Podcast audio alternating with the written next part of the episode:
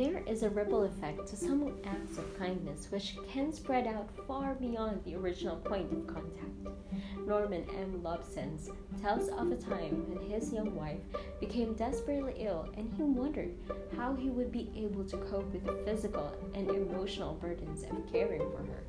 One evening, when he was drained of strength and endurance, a long forgotten incident came to his mind. I was about 10 years old at the time, and my mother was seriously ill. I got up in the middle of the night to get a drink of water.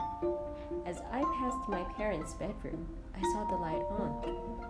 I looked inside. My father was sitting in a chair in his bathrobe next to mother's bed, doing nothing. She was asleep. I rushed into the room. What's wrong?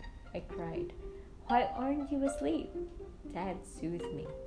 Nothing is wrong, I'm just watching over her.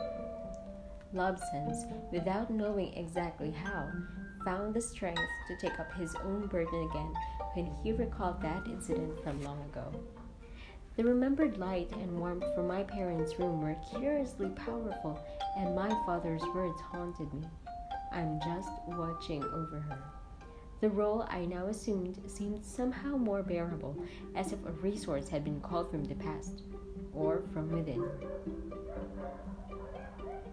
Someone has said that the test of a great man is the way he treats little people. And if one can develop the habit of looking for gestures that build goodwill, kindness can become second nature. Birch Baracker was a top executive for the New York Bell Telephone Company. He had a reputation for walking out of the theater on a cold night and leaving his party watching incredulously from the sidewalk as he crawled down into a manhole in the middle of the street. Why? To make sure that the crew working down there was all right on a winter's night and to express his appreciation for their work. Acts such as that may not take more than 60 seconds, but they make a person greatly beloved. It is insufficiently considered how much of human life passes in little incidents. Samuel Johnson wrote in one of his essays Our lives are shaped and directed by the accumulation of many common events.